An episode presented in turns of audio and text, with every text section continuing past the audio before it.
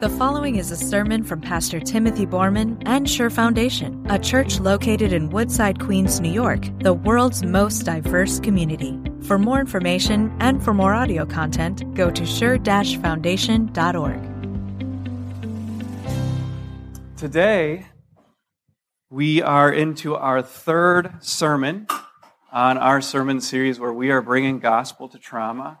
We've already received the gift of lament in our first week. In our second week, we received from God the grace of a new perspective. And, and today, God's going to give to us um, a new imagination for those of us who are afraid. And, and to get that new imagination, we're going we're going to turn to Psalm 46. You can see that printed right there on page 9. I'm going to read you that psalm.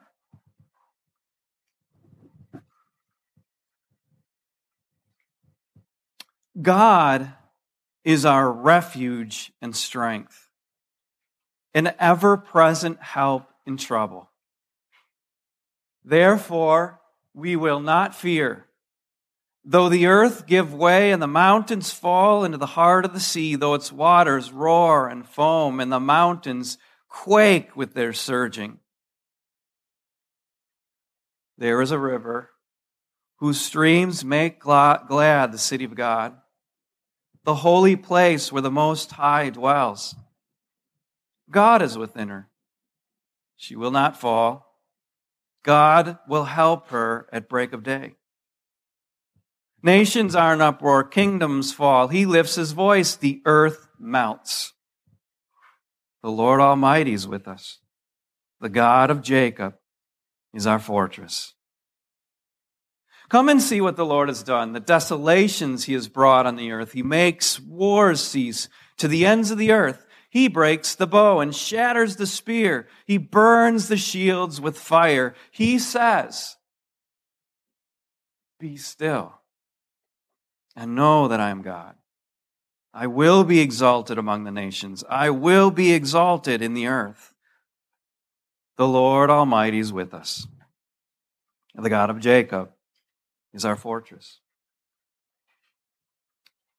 This is the word of the Lord.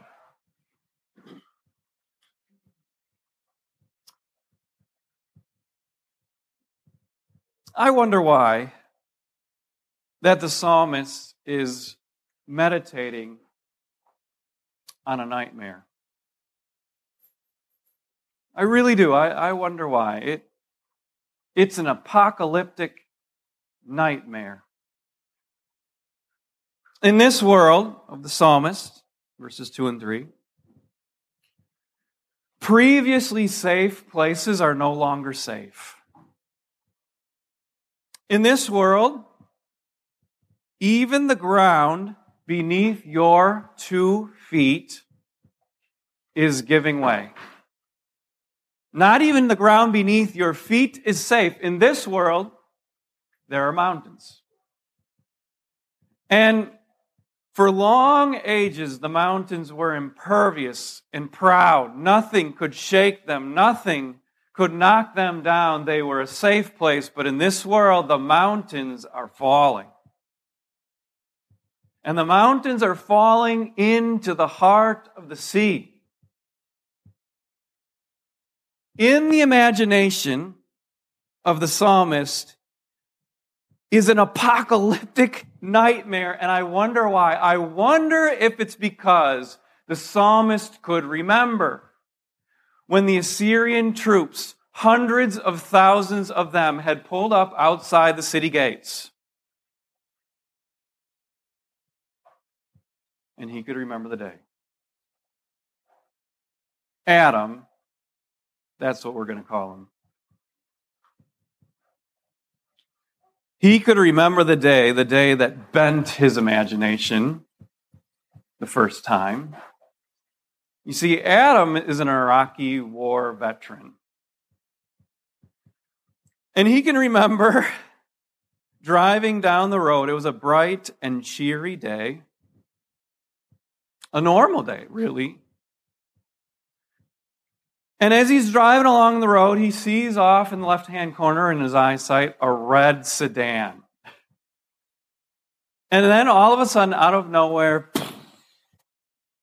the caravan hits a landmine, and his SUV, his Hummer, goes flipping through the air. Some of his buddies died. But he made it. He could remember that day. And then one day, years later, in the middle of the United States, in a very safe place, at least that was previously safe for him, he's driving down the road, and out of the corner of his eye, he sees a red sedan. And he can't help it. He sees the red sedan, and in that moment, all of the memories come rushing back. And it's almost as if he's back right there in Iraq with that SUV flipped over. His heart rate starts to race, and he's got to pull over on the side of the road. His imagination is bent. And he knows why. He's living an apocalyptic nightmare. Now, if you would talk to a psychologist, they would say that Adam has PTSD. It's had a lot of different names over the years, like they used to call it hysteria, and then they called it shell shock. And then somehow a bunch of people got together and they came up with this odd collection of nouns and adjectives that is now called post traumatic stress disorder. See? They call it a disorder. Probably because they say that Adam is no longer connected to reality. In fact, he's disconnected from reality with his imagination. He's got a disorderly imagination, you might say. Now, this is where I bristle a little bit. Because if we're going to start slapping labels on things and calling someone's imagination disorderly if it's disconnected from reality, then I think we should start calling more things and more people disorderly and disordered. For example, I wonder which disorder is worse, if we're going to use that term. I thought about it this way. What about the people who have pre traumatic naivete disorder? And I'll give you a couple examples. These are people, and you've seen them, maybe you're one of them, where you're driving down the road at 70 miles an hour, right? and you've got your music blasting. And it's heavy traffic. You understand? It's, it's heavy traffic. Your left eye is on the traffic, but your right eye is texting. And now, this is a person that thinks it could never happen to me. I would never get in a traffic accident or cause some horrific fatality in the middle of the Long Island Expressway because I'm the best driver that planet Earth has ever seen. That's a little bit of a disorderly imagination, isn't it? They can't possibly imagine that something could go wrong. Or what about the smoker? What about the smoker? You know, they, they start smoking when they're 21, and, and they're smoking like a pack a day, right? And, and they're thinking, it would never happen to me. I, am never going to be the person that's going to suffer from emphysema. I, I'm never going to be the person that gets cancer. You, you might call it pre traumatic naivete disorder because they're disconnected from the reality of a fallen world. Almost as if they live in a bubble. You know, the people who live after tragedy, who live post trauma, do you think they're more connected to reality or less connected to reality? Sometimes I think they're more connected to reality. Look, you know what the veteran can tell you? The veteran can tell you about what it means to have an enemy. Something maybe we don't really understand. The assault victim can tell you just how far lust and control will go. Right? The accident victim can tell you this that on a beautiful, normal day when maybe you decided not to buckle your seatbelt, something awful can happen. So I'm not very quick to label things with disorderly imagination. The sons of Korah could tell you this. The sons of Korah who wrote this song. They could tell you that we live in a world where bloodthirsty Assyrians can surround your city and that they will shout to the city walls, pretty soon you will drink your own urine. They could remember the day, and they wrote about it in this psalm, Psalm 46.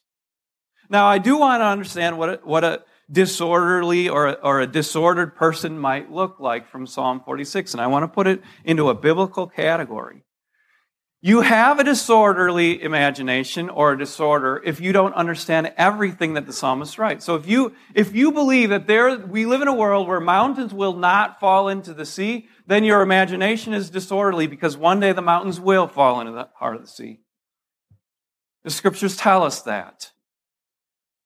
But this is also true if you live in a world where there is only danger if you live in a world where there is only death and decay and no safety at all, then you also have a disorder. Because you have not yet read verse 1, have you?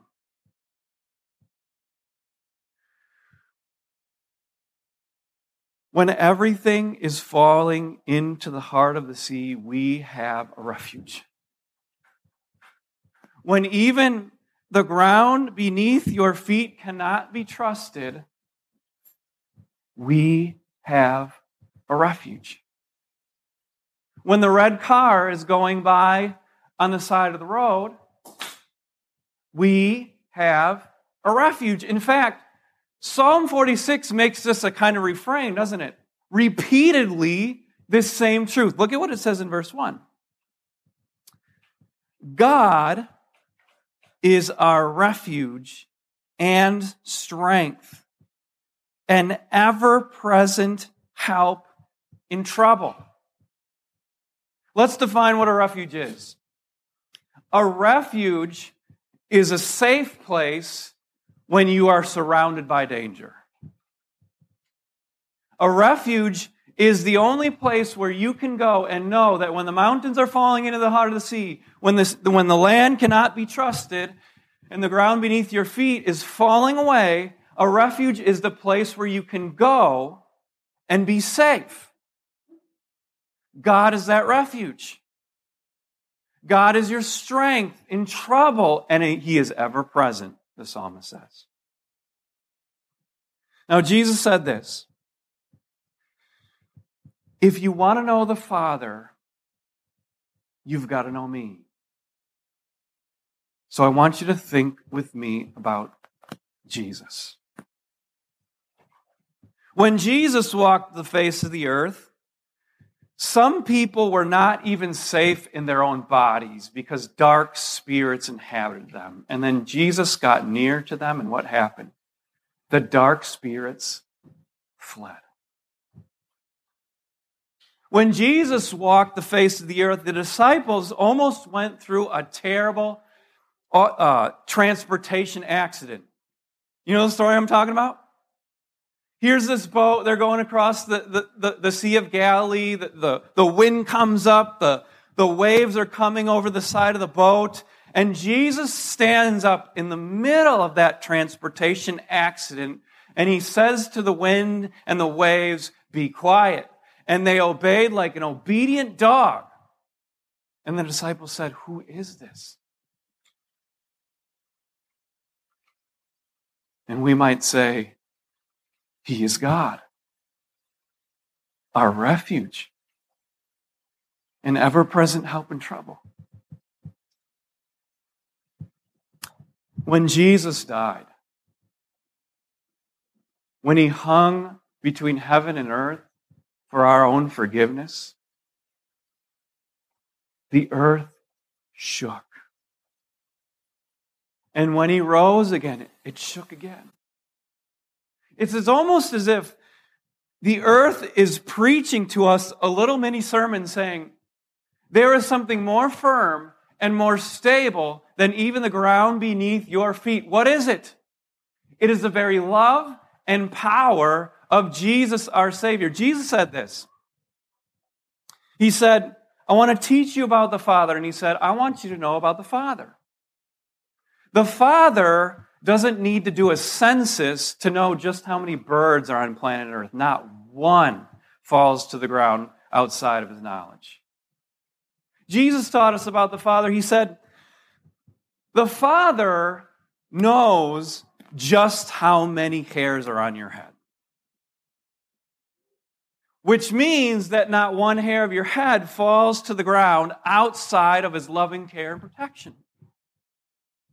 We have a great refuge in God. That's what Jesus teaches us in the scripture. Now, the psalmist makes this conclusion. And this is where we want to get to today. He says this Therefore, we will not fear. When you see the car on the other side of the highway, your red car, the car that triggers fear in your heart, we will not fear. God is a refuge. Even though you walk through the valley of the shadow of death, right? We will not fear because God is with us. Even when you come to that place where the memories come flooding back, where that thing happened to you, we will not fear. Because God is just as present with us now as He was when we needed Him back then. God is a refuge. When you are going through the scariest situation that you have ever come to in your life, and I'm talking about the future now, what can you do? You can remember God is with me. Therefore, we will not fear. This is, this is what I'm asking you to do that you would connect your reality, ground yourself in this gospel truth that God has never left us, He has never abandoned us, and in Jesus, He is with us even in the scariest moments. Therefore, we will not fear. It's like, it's like this truth that radiates from the inside out, that starts in your heart, slows down your heart rate, cleanses your imagination, and says, I'm okay.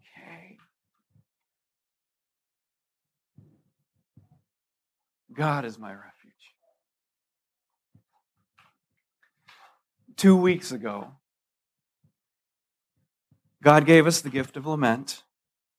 One week ago, He gave us the gift of a new perspective. Today, He gives us the gift of a new imagination. So I want you to do this. If you have to, close your eyes, but at least imagine with me now a new scene. Outside, outside, everything is falling.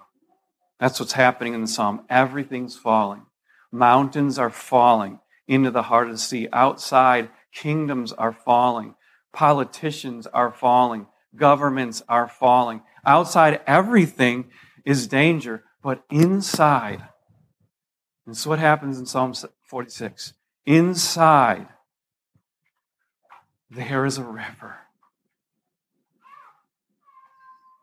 and its waters make the city of glad God, the city of God glad.